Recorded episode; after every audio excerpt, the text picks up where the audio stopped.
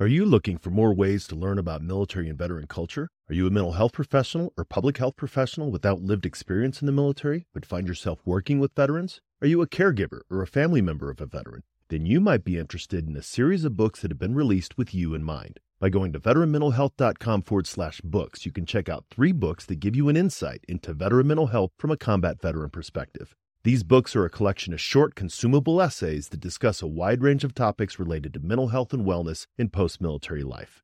Head on over to veteranmentalhealth.com forward slash books and check them out for yourself or follow the link in the show notes. Welcome to episode 138 of the Headspace and Timing Podcast. Today, I have a conversation with combat veteran, author, and Gold Star sibling Don Lee Gunke about his effort to impact the way that policymakers think and talk about the veteran suicide epidemic. Before we get started, I have to ask that you bear with me when it comes to the audio of this episode. It wasn't the greatest, and that's totally on me. But the conversation was a good one, so I didn't want to keep you from hearing what Don has to say because of my technical glitches. And that's, again, where this becomes even more complicated um, because it requires a, a, more extended focus than we're giving at the moment with regards to what are we treating? How are we treating it? How do we meet everybody's needs? Um, whether it's post traumatic stress or not. Um, most of the, if you were to look at most of the, the reporting on this, outside of the fact that it predominantly focuses on, on this post 9 11 generation, most of the like media reporting, news media, print media specifically, tends to focus on like training and uh, outreach and exposure. So you'll see things like uh, I just saw one the other day. Somebody's going on a on a canoe trip during in this place near where he lives to kind of give exposure to the number of 20 or 22 veterans a day. Most of those are just trying to get that number out, but not with that, not with any kind of context. So without kind of putting any kind of context, even saying that this is even more complex than what people presume, people are kind of left to their own devices. And that's people in the community, that is different veteran service organizations, that's politicians. So all of this tends to kind of feed in on itself if, if we don't add these more complex elements that kind of need to be there for us to make good policy and allow for clinicians to make the kind of decisions they need for individualized patients. Welcome to the Headspace and Timing Podcast, a show dedicated to breaking down the stereotypes around veteran mental health. My name is Duane France, and I'm a retired Army non commissioned officer and a combat veteran of both Iraq and Afghanistan. After retiring from the Army, I took on a new mission as a clinical mental health counselor for my fellow service members.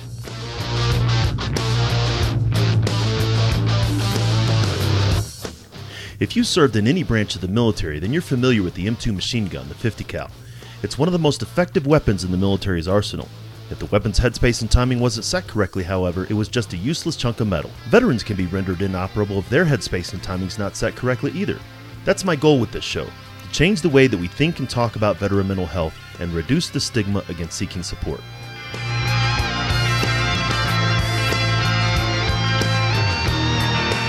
Each week, we'll talk with mental health professionals, veterans, and those who support service members, veterans, and their families.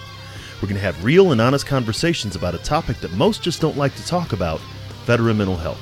Let's jump into this week's conversation.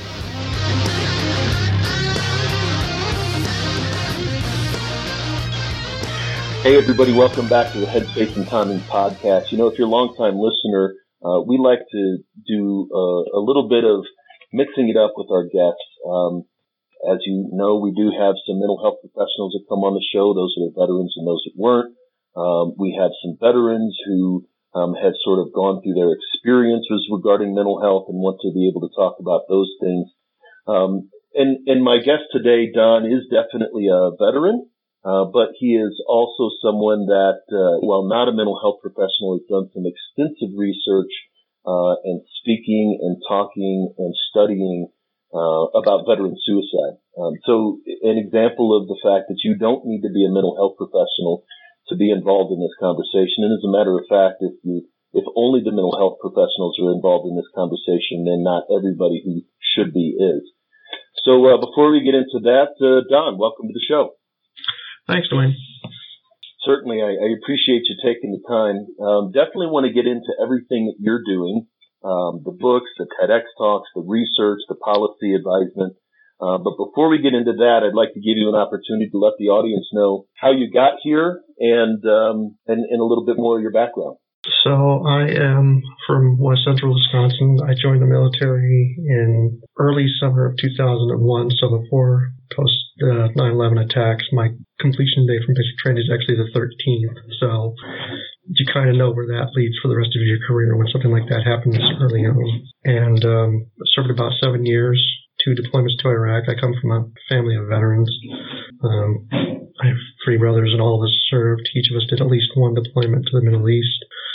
So, and my youngest brother, who was the other Army professional, died, um, which is part of the subject of one of the books I wrote. Um, and for probably like the last 10 years, outside of uh, getting my bachelor's degree and stuff like that, I've been focused on aspects of mental health, specifically veteran suicide, because I see where the differences of what's being presented and how it affects policy and, and aspects of that on the clinicians end down the line from policy and how it's kind of not worked um, because our understanding of the issue is so flawed. So, and, and, and that's interesting. I, would like to hear more, I think, about um, why veteran suicide um, really came to be uh, the issue that, that you've been focusing on for so long. Uh, part of it was because during my first year outside of service, I actually was um, impacted by that personally. I ended up having a very significant suicidal episode um, to the point where I made an unsuccessful attempt. How serious it, it was of attempt, I'm not entirely sure. That depends on perspective. But since that, to try to help myself, but also help others in this group, it kind of became a focal point for me to go, okay, what's, let me take a look and see what's really going on. So not only can I help myself, but I can help others along in the process of, of this. So there's a, there's a lot of different reactions that, that many have after a suicide attempt, um, um, regardless of how, how intense it is. Um, not everybody then dives into sort of studying it and and really you know um, uh, wrapping around it as much as you have. Um, you know that's that's really a, a, drive for you, like you said, to to learn more about it, uh, but also to help others through it. Mm-hmm. Um, good example from a, a, non-veteran's perspective is an individual named Tom, uh, Dr. Thomas Joiner. He's the one of the progenitors of the interpersonal theory of suicide. His starting point was also from, I believe, the suicide of his father. So it shows just kind of how events like that, whether they're from the person themselves or from others nearby, tend to affect how they try to look at things. So it extends beyond this community, so to speak. Right, and, and you know, and, and definitely, like you said, it isn't something that's that's you know necessarily so solo that it's unique. Um, so, so where has this taken you? I, I mentioned before that uh, uh, you do have a TEDx talk that was back in 2015, and that was in response to the first 2013 veteran suicide report, which has um, subsequently been been re-released. Um, so, so when you started getting into the the, the research on the suicide from a uh, non-clinical perspective, sort of where did that take you? Well, it, it showed me how misunderstood this problem has been um, and, and the breadth of it. Um, that 2012 revised 2013 report that came out um, showed that this problem's been around for a lot longer than anybody's really looked at. Even with the, the flaws of that initial report, it goes to back to at least 1999, and the revised number that they have on that one is 20 a day, which is commensurate to what it is today, two decades later almost. So you're talking about a long-term problem that in terms of the, the mindset of everybody, it's an epidemic. It's really an only epidemic because we're only now starting to pay attention to it.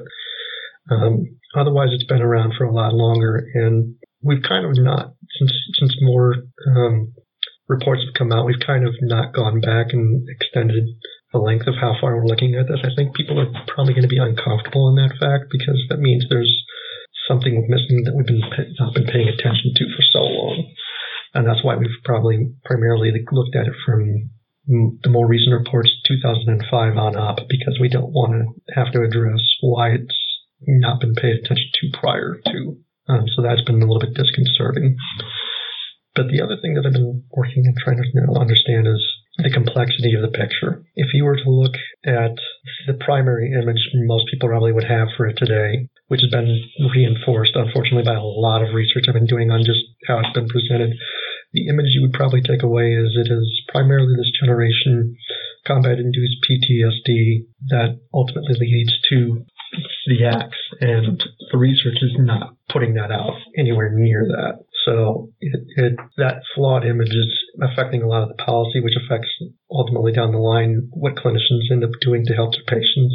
So if our image of this has been wrong for so long and remains that, our ability to actually make reasonable policy on the end that actually allows clinicians the latitude and necessities they need to treat this becomes severely hampered. And so that's why I've been focusing on trying to get that, that understanding changed. Yeah, you're you're absolutely correct. There are a number of myths and misconceptions about um, what suicide looks like. Um, as we'd mentioned before, um, before we got on the show, I'm currently working on some um, information looking at uh, veteran suicides in Colorado specifically, um, and overwhelmingly the the statistics in Colorado from um, 2014 to 2017, the window that we're looking at, um, is um, Caucasian males 55 and older, which is like you said, it's, it's this that's the number of suicides um, are significant.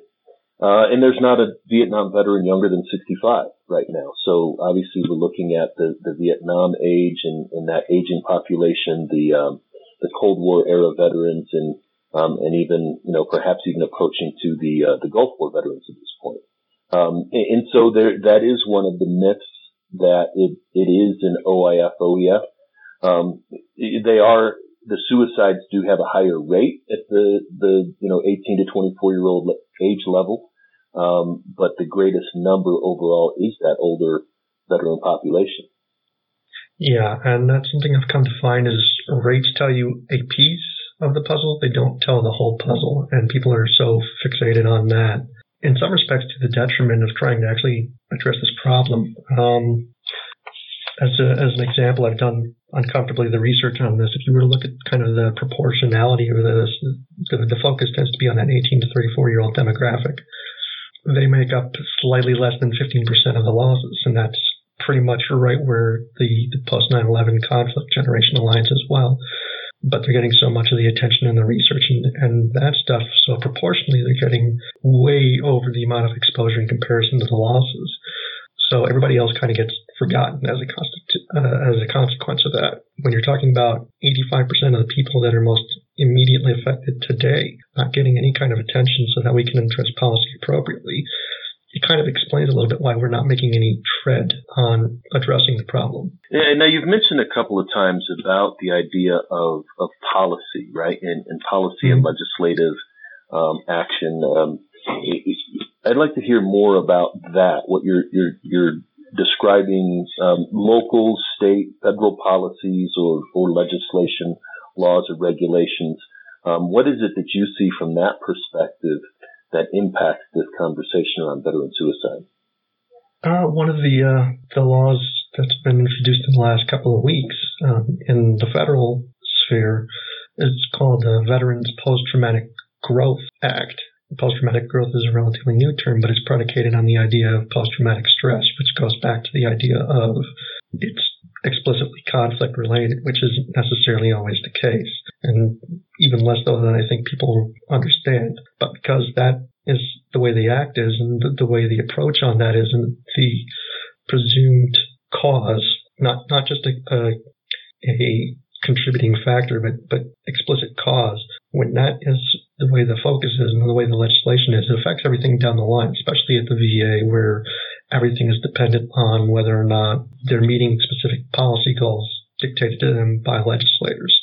So when you have this mindset that's this way and it's it's pretty much explicitly geared towards trying to address presumed ailment, like I said, the, the traditional picture of post 9/11 uh, combat induced post traumatic stress, when everything's geared towards that and the data doesn't show that that's necessarily the case. You, you can kind of understand where we're reinforcing bad policies that hamper not just clinicians, but the overall issue at hand and trying to alleviate it. Uh, and that's just one of many that are kind of in the last few months come out. But that's one of the more recent. That one's two weeks old. So it tells you kind of the mindset of the individuals that are trying to tackle what they think is going on with regards to this issue. So the idea, and we did, we have talked about post-traumatic uh, post-traumatic growth here on the show before. We had uh, Ken Falke from Boulder Crest Retreats back on um, episode 66. Um, and, and from what I'm hearing you say is that the idea is that just focusing on post-traumatic growth presupposes that someone would have gone through trauma. There is this idea of trauma focus, um, and that just post-traumatic growth is just the opposite, or, or you know, the other side of the coin of, of post-traumatic stress. Um, which you're absolutely right. You know, post-traumatic growth, um, while there has been a lot of uh, um, clinical and some research evidence that that shows, even back to Nietzsche, right? Whatever kill, doesn't kill us makes us stronger. Um, but your contention is just focusing on that um, as opposed to other aspects um, reinforces the idea that this is a solely post 9/11 issue. Um, that and or just strictly a war-based sentiment, because to to most people's minds, they wouldn't think that post-traumatic stress comes from anywhere else. So inaccurate as that is, but if you were to ask most people to give point an example, they'd probably point to um, Rambo and First Blood or Platoon or any myriad of movies that are explicitly war related and not think of anything else. And the problem with that is it meets some needs, but it doesn't need the complexity of needs that an individual patient may need. So it's, it's kind of trying to do this one size fits all when it, we know that doesn't work. Um, I do agree, and, and longtime listeners will know that I am not specifically trauma focused, uh, nor am I sick, you know, uh, just um, you know, a broken veteran focused. That we, we need to focus on wellness, if not illness. Uh, but this idea of focusing on post traumatic growth, um, the majority of the veterans, if we're talking again about numbers, um, the majority of those veterans who take their own lives haven't been in combat in decades, if not almost half a century um, for our Vietnam veterans, uh, or over half a century. And so, um, just the combat can't be the only thing. And so there are these other factors that, uh, you know, uh, loss of connection, loss of a sense of purpose and meaning. Um, you know, um, there were studies in the mid 90s on late onset PTSD. So Holocaust survivors who had had many decades of of stability. And then as they retired and their friends started to pass away, um, and um, cognitive degeneration, that uh, post-traumatic stress disorder symptoms started to kick in. Um, and, and so there is this issue of um, how do we address the suicides at the oldest level, or at the, at the for those veterans that are experiencing at the oldest level. Uh, that's what I hear that you're you're talking about. Um, they need a little bit more attention, a lot more attention than they've been getting. But it, it, it comes back a little bit again to presuming war related trauma. I'm not sure if you read the, uh, the, report that came out in June of last year, but they actually broke down over a 10 year period um, by conflict era, um, and not just conflict era, but there's a category in there it's called peacetime, where the, the proportionality of losses was. And if you were looking at explicitly the combat areas, Vietnam is, is the most. There's going to be some crossover that has to be adjusted for. But if you're looking for straight proportional losses, the, the largest uh, area that had losses was peacetime, which constituted 33%. Um, again, you're going to have to adjust for crossover because people served over in many areas, but 33% of the people that have that, you can make a really good argument that 20 to 25%, which is cutting that down by 25 to 40%, um, served exclusively in that. So if you're talking one to every four to one in every five veterans who took their lives, died, uh, had only served during peacetime, that severely undercuts the argument that it's explicitly post-traumatic stress more specifically combat induced post traumatic stress. There are other incidents that may have affected them at some other point in their life that may give them a post traumatic stress ailment, but it can't be due to necessarily combat because you had that many people that were not serving the time of war, whether declared or otherwise. So that is just one of the, the descriptions of the complexity of this issue and why there, we need to be cautious about making this one size fits all assumption approach. No, you, you were you know, obviously with with the research and the, the report that you found. I mean, it, that is absolutely correct, um, and and that's one of the things where I believe that service members like you and, and myself, of course, coming from the clinical side, um, but need to really uh, focus on these different things because a lot of people think, you know, military service is military service and peacetime is easy and combat is not. Um, but uh, uh one of the articles that I wrote and, and I looked at uh, one of the uh, 2015 Congressional Research Service report, the total number of active duty military deaths. This is this is service in service deaths in 1980 was 2,392 and it was only 1,485 in 2010. So there were two wars going on in 2010. There were no mm-hmm. wars going on in 1980, and yet the um, the the the mortality rate of military service is almost double in 1980. The military is an inherently dangerous occupation, whether you're at war or not. Now, back in the 80s, of course, they didn't have um, you know, safety officers and PT belts and all these other things that, you know, all of these issues, right?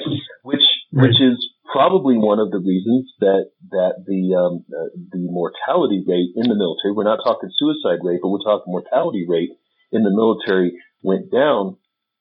But that's 200, 2,392 individuals in 1980 that were likely witnessed someone dying um, or roughly around that, which then 20, 30 years later could be impacting them.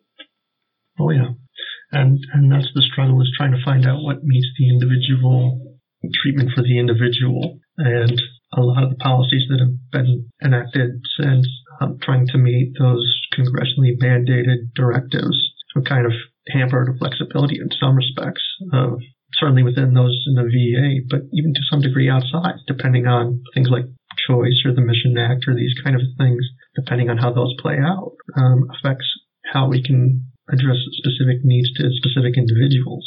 There, there's an attempt to try to do this synthesis of a one size fits all approach again, which I've explained, and, and it doesn't work. Um, I had a conversation a few years back when I saw kind of how the, the overall picture of this thing was, even though these are only just estimates. And I, I told them that when these numbers don't come down or don't come down sufficiently enough, the automatic response is going to be we're not spending enough time, enough resources, whatever. Instead of looking at this and going, okay, how are we spending these? How are they allocated to the right people? Are they allocated to the right treatments? And nobody's asking those questions. It's pretty much kind of reinforced by everything of we're not spending enough time, enough resources on and on instead of how are we spending them. There's going to be a little bit of we're not having quite enough, but the, the bigger problem is how they're being utilized. Right. I mean, and, and of course, uh, that's an issue. And, and we inside the clinical field, right? And, and I don't mean to keep making this distinction, uh, but it is, and, and, I very much appreciate your point of view, um, is that you're not coming at this from a clinical place or even a, a, a sponsored, you know, it's not like you're with RAND or, or some other organization. Um, but we in the clinical space recognize this, um, uh, and even in the legislative space. Uh, as we record this, coming up this next Monday, um, uh, I'm going to be presenting on veteran suicide um, at our state capitol to a bunch of lawmakers. They gave me an hour, and there's no way that I can give. You know, that, that I mean, it's just the tip of the tip of the iceberg. The, that's just the overview in an hour. Um, and and there's interest, but there's, but like as you said before, it's such a complex problem that, um, uh, that just one individual, one small group of individuals isn't going to be able to wrap their hands around it. Um, not not not the way we prefer. No, um, there's always a possibility to that, but that also requires those individuals who are trying to, in this case, make policy to affect um, yourself and others that are clinicians to want to take the time to do that. Um, and I think to a certain extent, because of the, as I said before, this this dates back almost two decades at least. Um, I think they're a little hesitant because they realize if they start getting into the complexity, uncomfortable questions will be asked. So in some respects, they, they'd probably prefer not to understand it to a certain extent. They won't ever vocalize it, probably not even consciously aware of it. But I, I would imagine there's there's a little bit of trepidation in that respect. Um, how is it we're just getting to this now. Um, the first kind of inklings of it was 2005, um, but it extended six, seven years prior to that. So, and, and at the same level. Why, why are we just coming to this point now? They're not going to want to have, to an extent, they're going to want to know what happened, but they're not going to want to have to explain how they themselves were missing the ball uh, on this.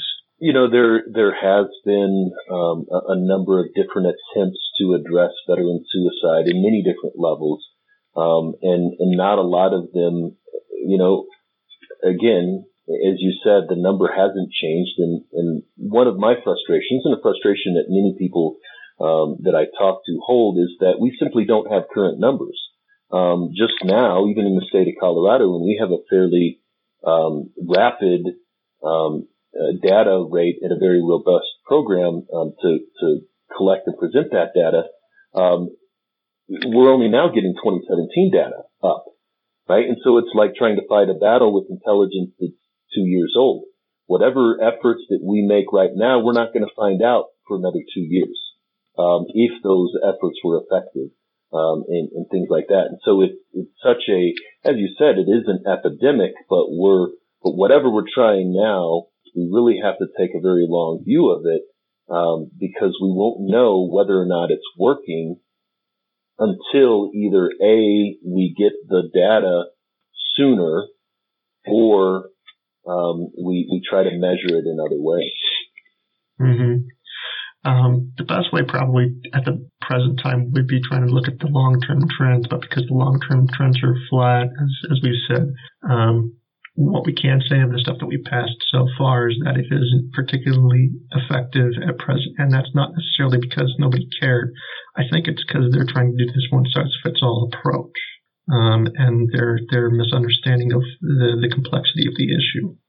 So at the moment, the best way you're going to be able to know whether or not something is working is going to be long-term trends. And I think that's something that nobody wants to say right now is that do not assume this to be a quick answer. You know, that idea of looking at long-term trends, um, and that just popped into my mind, not just looking at long-term trends three years from now, but looking at long-term trends that, that started three years ago. So mm-hmm. what, you know, what policy, what did we understand about veteran suicide in 2015? What strategies and solutions did we put in place there that didn't work in 2015 because the rate didn't go down, right? So, right. so what solutions were they, we, they, but they were trying to implement if we're talking like it's another country, another group of people, but what, what sort of strategies were trying to be used in 2015 and if we're still using those strategies now, they didn't work in 2015 and they're not going to work now. Well, one of the ones, I can't remember exactly when it was passed, but it was passed before that, was the Clay Hunt SAVE Act. And we have data to enough to show that whatever specific programs um, were enacted as a consequence of that um, are not panning out as we had thought, not panning out as we intended. Uh, Clay Hunt SAVE Act was 2015. So we're only about a year or so into full application from the data that's available now. But what we're seeing, because the, the, most recent data goes on um, 2015 and 2016, full application started at the beginning of 2015, pans through through the end of 2016, and the rate for 18 to 34 year olds instead of decreasing increased. So something was missed of application or understanding or something of those uh, nature and nobody's asking those particular questions. I know the, the first question um, that popped into my mind when they, they did the testimony at the end of last year in September, sorry, uh, last year when they had the Kavanaugh hearing that people kind of missed this report.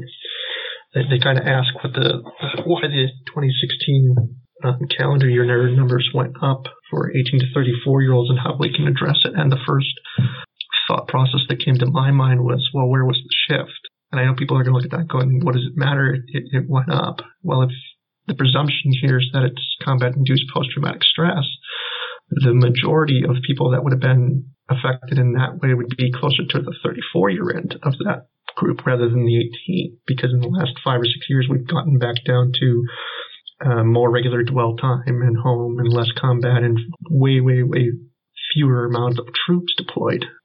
So depending on where that shift was would determine where you put more weight on an issue. And because Clay Hunt was particularly geared towards post-traumatic stress, are we really looking at the issues that are, are impacting people's lives? Right now, if we were to go off of that, since the majority of, of post 9/11 generation falls into that 18 to 34 year old category, the answer might be no. But we don't know because nobody's asking questions like I just asked of where was that shift. No, uh, yes, uh, that is a good point, and, and you're right. That bulk, um, well, and, and, maybe even that bulk of of post 9/11 generation is maybe even you know graying older than than 34 because you have you technically could be considered um, you know one of the the straddle generations, and and but mm-hmm. but I definitely was. So I spent the first 10 years of my career um, from from 92 to 2001 um, in quote unquote the peacetime army, although there was definitely, you know, air wars and, and no fly zones in Iraq, but then Bosnia right. and Kosovo and stuff. Uh, but de- technically the peacetime army, uh, then spent the last half, the last half of my career in, in combat. Um, it, but really, if you look at it, this, this is the first cross generational war that our most senior leaders in the military in 2001 were of the Vietnam generation, right? They, they, they were in for 30, 35 years so we're talking about the highest ranking generals and the sergeants majors and, and command mm-hmm. master chiefs. So you have that generation. Then you have, of course, my generation of, of that, that straddle. And then you have the, the, um, the post 9-11, the true post 9-11 uh, generation that joined, um, after right. 9-11. So we're really looking at, um, three generations. Um, my, my son, for example, um, was born a month before 9-11. Um, this August, he could enlist uh, in the military and, uh, and and go fight the same war that I fought, and that's never happened in American history, with the exception of you know perhaps the um, the the wars in the West for Native Americans, but really like an officially declared war, that's never happened, which just adds to the complexity of this issue. Right, and and that's again where this becomes even more complicated um, because it requires a, a more extended focus than we're giving at the moment with regards to what are we treating, how are we treating it, how do we meet everybody's needs, um, whether it's post traumatic stress or not.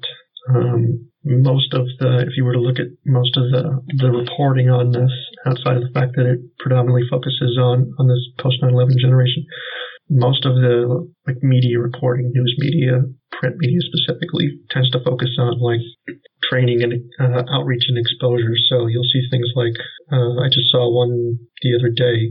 Somebody's going on a on a canoe trip during in this place near where he lives to kind of give exposure to the number of 20 or 22 veterans a day. Most of those are just trying to get that number up, but not with that, not with any kind of context. So without kind of putting any kind of context, even saying that this is even more complex than what people presume. People are kind of left to their own devices, and that's people in the community, that is different veteran service organizations, that's politicians.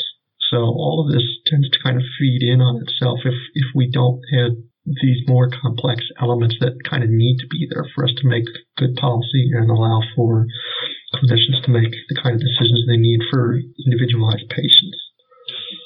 Uh, you're you're absolutely right. You know, awareness without context is not necessarily effective. Um, and and even for me, um, arguably, to focus on suicide, uh, suicide is a lagging indicator of a myriad of underlying problems, right? So um, when we say we're trying to um, solve the problem of veteran suicide or address veteran suicide, um, we're trying to cure a symptom um, if cure can be the right word, rather than address what the actual underlying causes are.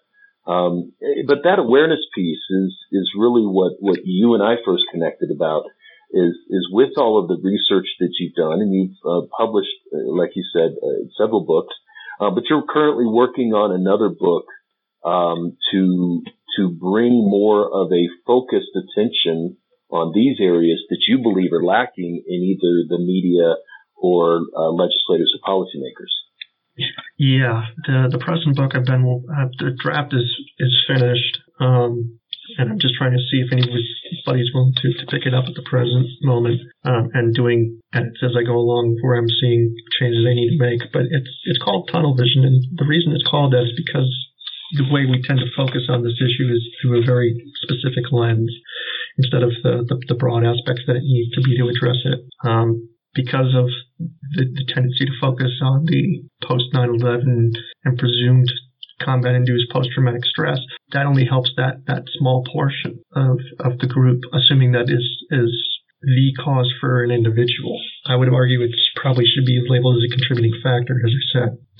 33% of the people that took their lives over a decade period that they watched were serving in, peacetime, and probably 20 to 25% of the, the, veterans community served in that explicitly. That, that severely undercuts your understanding of what is the cause. And I think that's that's one of the problems is we're trying to simplify it to a cause. We're not saying here are all the potential risk factors. Let's see where we give specific weight to specific things for specific individuals or specific time periods.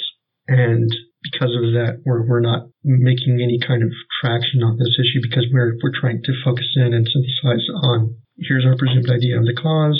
If we can treat this cause, we'll, we'll deal with the subsequent element, which is the, the suicidal acts.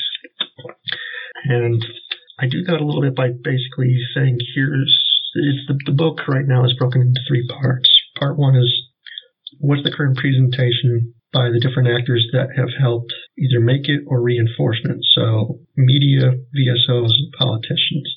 They've either brought this to people's attention or they're bringing what they understand to people's attention and then reinforcing it by different means. The second part is basically here's just how complex this really is. And it doesn't get into every possible factor that would take too long but it gives you some of the big ones, some that are explicitly veteran related, but some that aren't.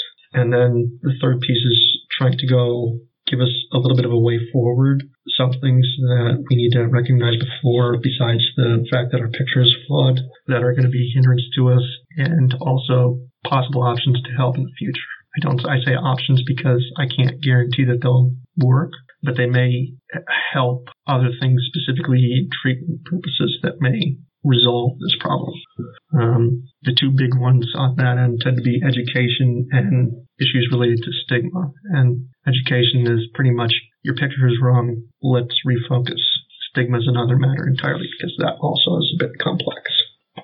So, um, and, and you're not doing this as part of any, um, you know, like I said before, not academic research, um, not as part of um, any clinical. This, I mean, this is entirely the book, and all this research you're doing um, is is simply out of your own volition and dedication to trying to understand this. Oh yeah, because I, my thought process is if I can get some information out to open people's eyes, maybe that will at least move us away from the presumed context and picture we're we're operating off of to ways that will actually have the conversations that are needed um, and allow us to look at all the different options on the table for us to address this problem and bring it down. Um, that's that's how I see it. So how has um, how has this been received? Your messaging, um, you know, uh, you shared the book with me. I assume you've shared the book with others. Um, how has this been received um, in general to the people that you've shared it with? Um, it, it all depends. Some of them are are shocked. Quite a few of them are shocked when they start reading uh, section two. Um, it's it's been a little bit of a positive when I'm recommending certain things, but it's also still one of those complex things where people are like, "Really, I didn't know that," or "I didn't know this," or "I didn't know that." Um, even intelligent individuals. My father and I have had conversations as this um, as I've been working on this thing, and things like that. That 33 percent um, of individuals in that decade period were serving in peacetime, and you can still, again, break that down to probably 20, 25% exclusively. Um, that shocked him because he, as smart as he is, and as, as much of an intelligent individual as he is, he's just like everybody else in the presumption that here's here's the picture, here's the cause, and we're finding that that's not the case. So things like that have tended to to open people's eyes, but also frustrate them when they see that because it's like, why haven't I been told some of this stuff? So it's kind of a mix. It's it's a mix, positive, negative, just in terms of its effects on individuals.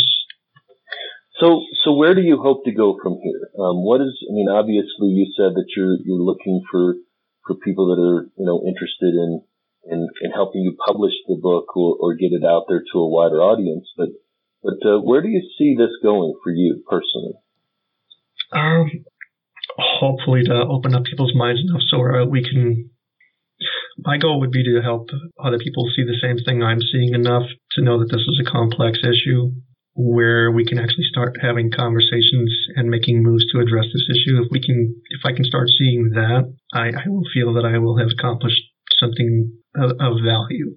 Because um, I've seen a couple too many people recently, um, including people I, used to serve with, falling prey to this this ailment, and it would be better to try and do something to actually positively affect that.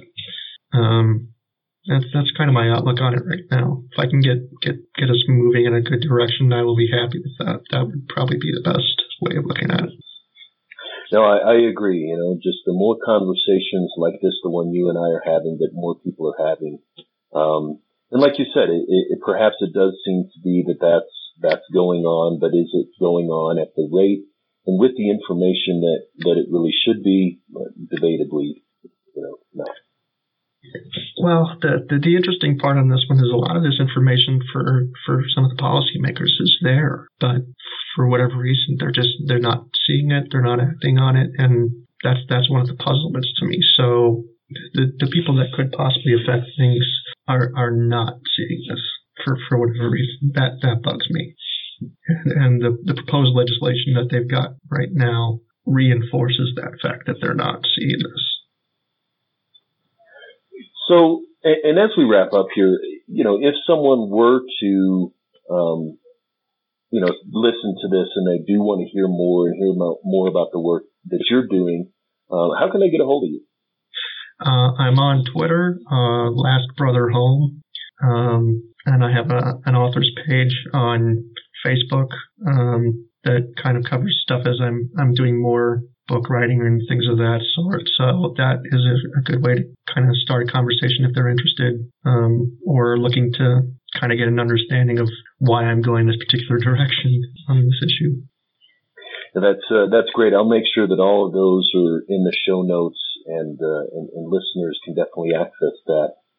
Um, any last thoughts before we take off here? Uh, I think we got uh, enough on this regard. It's it's been a pleasure having this discussion. I wish more people would, quite frankly, but I'm glad we were able to get uh, something rolling on this. Yeah, you're absolutely right. Trying to um, uh, ha- handle the awkward conversations or the uncomfortable questions, like you had mentioned earlier. Um, the more uncomfortable question and awkward conversations we have, um, the more people are going to pay attention to it. So, thanks for joining me to have that conversation. My pleasure.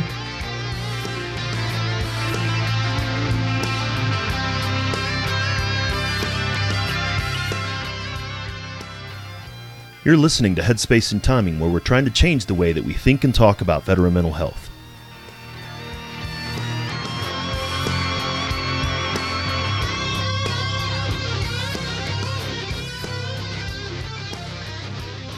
As I mentioned when Don and I started talking, here's an example of a veteran who's looking at the suicide epidemic not from an academic researcher perspective or a clinical perspective, but from a personal experience and independent research perspective. We don't have to be doctors or therapists to talk about this. We don't have to have the solution by ourselves, mental health professionals, because if we did, the problem would be solved by now. If you're interested in learning more about Don and what he's doing, look him up on social media. Thanks for taking the time to listen. If you want to find the show notes for this episode, go to veteranmentalhealth.com forward slash HST138.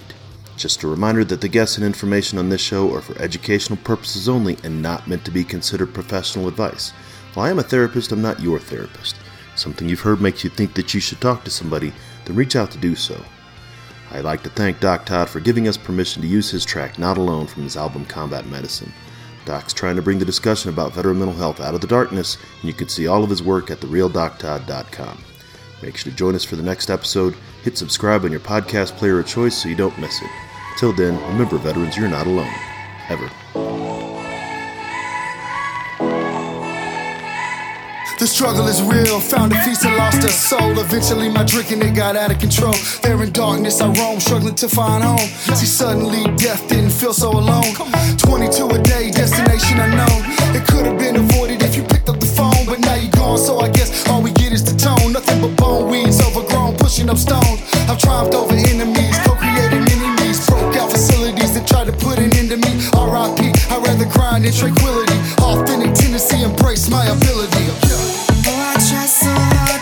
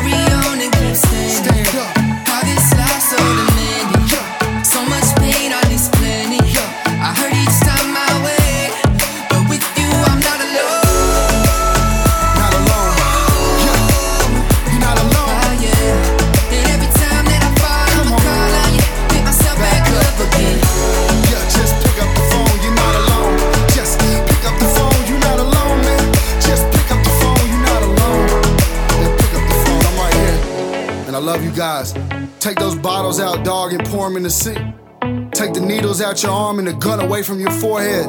It's time, man, you've been through enough pain. Stand up.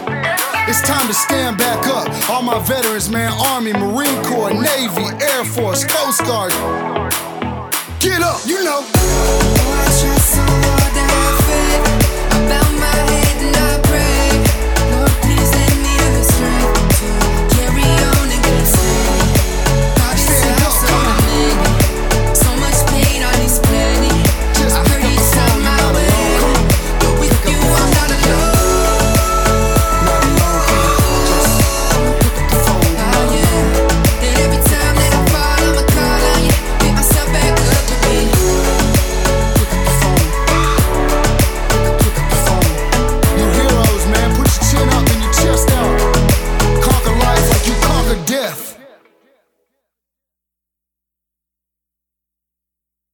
Are you looking for more ways to learn about military and veteran culture? Are you a mental health professional or public health professional without lived experience in the military but find yourself working with veterans? Are you a caregiver or a family member of a veteran? Then you might be interested in a series of books that have been released with you in mind. By going to veteranmentalhealth.com forward slash books, you can check out three books that give you an insight into veteran mental health from a combat veteran perspective.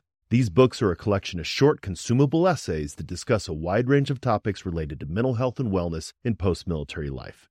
Head on over to veteranmentalhealth.com forward slash books and check them out for yourself, or follow the link in the show notes.